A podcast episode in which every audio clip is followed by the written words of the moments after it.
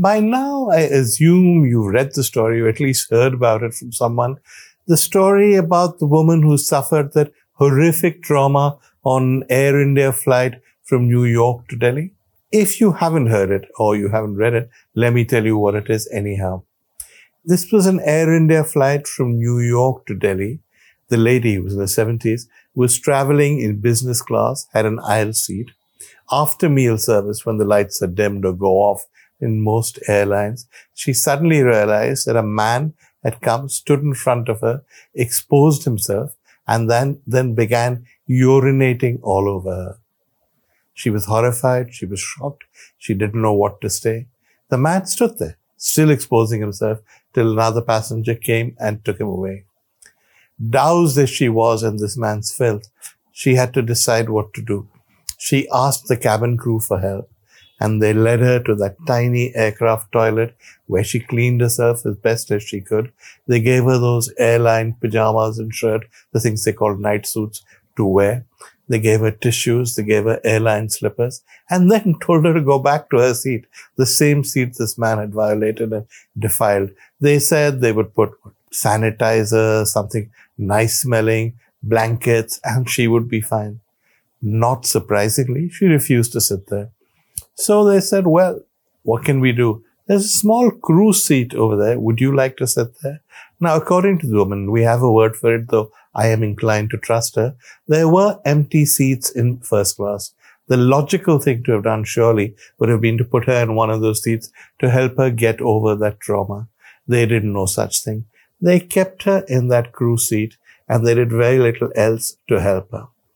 This is a woman who's in her 70s, who suffered this terrible trauma, who's been humiliated beyond all measure. And she's made to sit for a very long flight, New York to Delhi, made to sit in a crew seat. When she arrived in Delhi, she has many stories about how they said they'd give her a wheelchair, but it didn't really work. She was left alone for half an hour. But let's forget about that. Let's focus on the main thing. The guy who did this to her walked free. He went through immigration, he went through customs, and as far as we know, he went home. Nobody did anything about it. The woman was so humiliated and so traumatized that she wrote a letter to the chairman of Tata's explaining what had happened and saying how bad it was. The chairman, Chandrasekaran, to his credit, realized what terrible this was. Air India set up a committee. They found out what had happened and they got in touch with the police and the other regulatory authorities to do something about it. Now, as far as I know, something has happened largely after the media uproar. And the guy who did this, apparently the excuse was that he was drunk, is being told that he can't fly Air India for 30 days. After that's fine. No problem at all. It's not even clear to me that he can't travel other airlines. Does this even seem right to you? So basically the guy can come, do this to a woman, not fly for the next month, fly the following month, do this to a woman again, again take the month off and do it again. It is completely absurd. Now, the woman's concerns are not just with the guy. They're also with the cabin crew and with the way she was treated.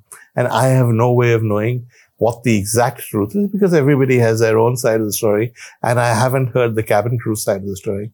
But if what she says happened and the cabin crew did behave like this, I think that's shocking. That's a real black mark against any airline and a black mark against the cabin crew. No doubt Air India have conducted their own investigation and will take action against the cabin crew if these allegations are true. Now, all of us are going on and on about the cabin crew and all of that, as is the woman. But I think there's another issue here. The cabin crew are not really to blame. Yes, they did badly and they coped very disgracefully with a very difficult situation. But they weren't the people who went and urinated on the woman. That is the real problem. And that unfortunately is our problem in India. We spend our lives moaning about airlines, moaning about airline staff, but we never turn the mirror to ourselves. We never realize that one of the problems with air travel in India, and I can't say this often enough, is the Indian passenger. No, Indian airlines are not perfect. They have serial delays, which they lie about. The food is disgusting. Often they arbitrarily cancel flights. On Air India, sometimes the aircraft are in a bad way. On most airlines, you will occasionally run into a bad member of cabin crew who is rude or doesn't seem to care. All of that conceded. But I don't think that's the only problem. The real problem is us.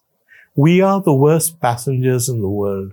We shove, we push, we treat other passengers with scant respect.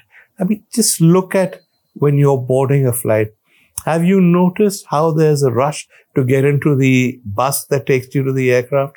What does it matter? The aircraft won't take off until everybody's boarded anyway. But no, there will be a rush. They will all stand near the doors of the bus. If anybody tries to go, they will shove and push them, not let anybody get further. Then when they try and go up the stairs that lead to the aeroplane, there will be the same shoving and pushing. And then there will be the problem about hand baggage most airlines allow you to take a certain amount of hand baggage. And now the Ministry of Civil Aviation has made this very clear. It's just one suitcase.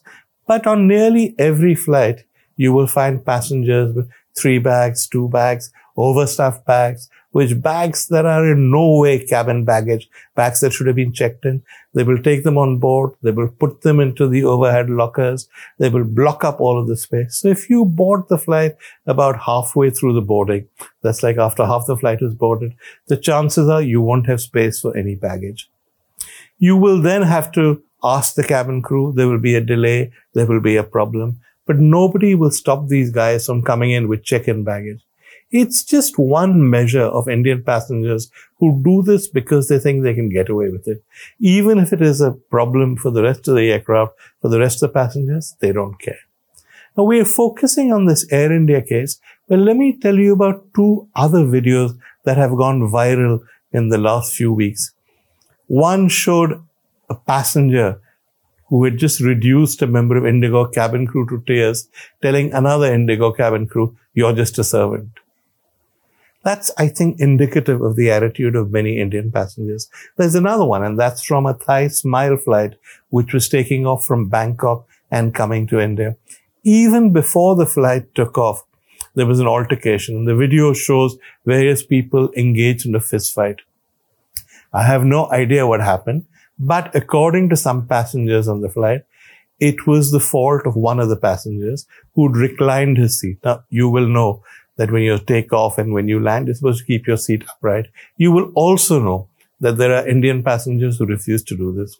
This guy was asked by the cabin crew, could he please put his seat upright? He said, no, I have a headache. So various people went to him, explained for security reasons, for safety reasons, why the seat had to be put upright. He would not listen. And that in some way apparently led to the fist fight.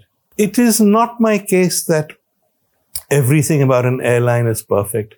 But just look at those incidents. Just look at the way in which cabin crew have behaved and compare it to the way in which passengers have behaved. You tell me who is the guilty party? Is it cabin crew or is it the passengers?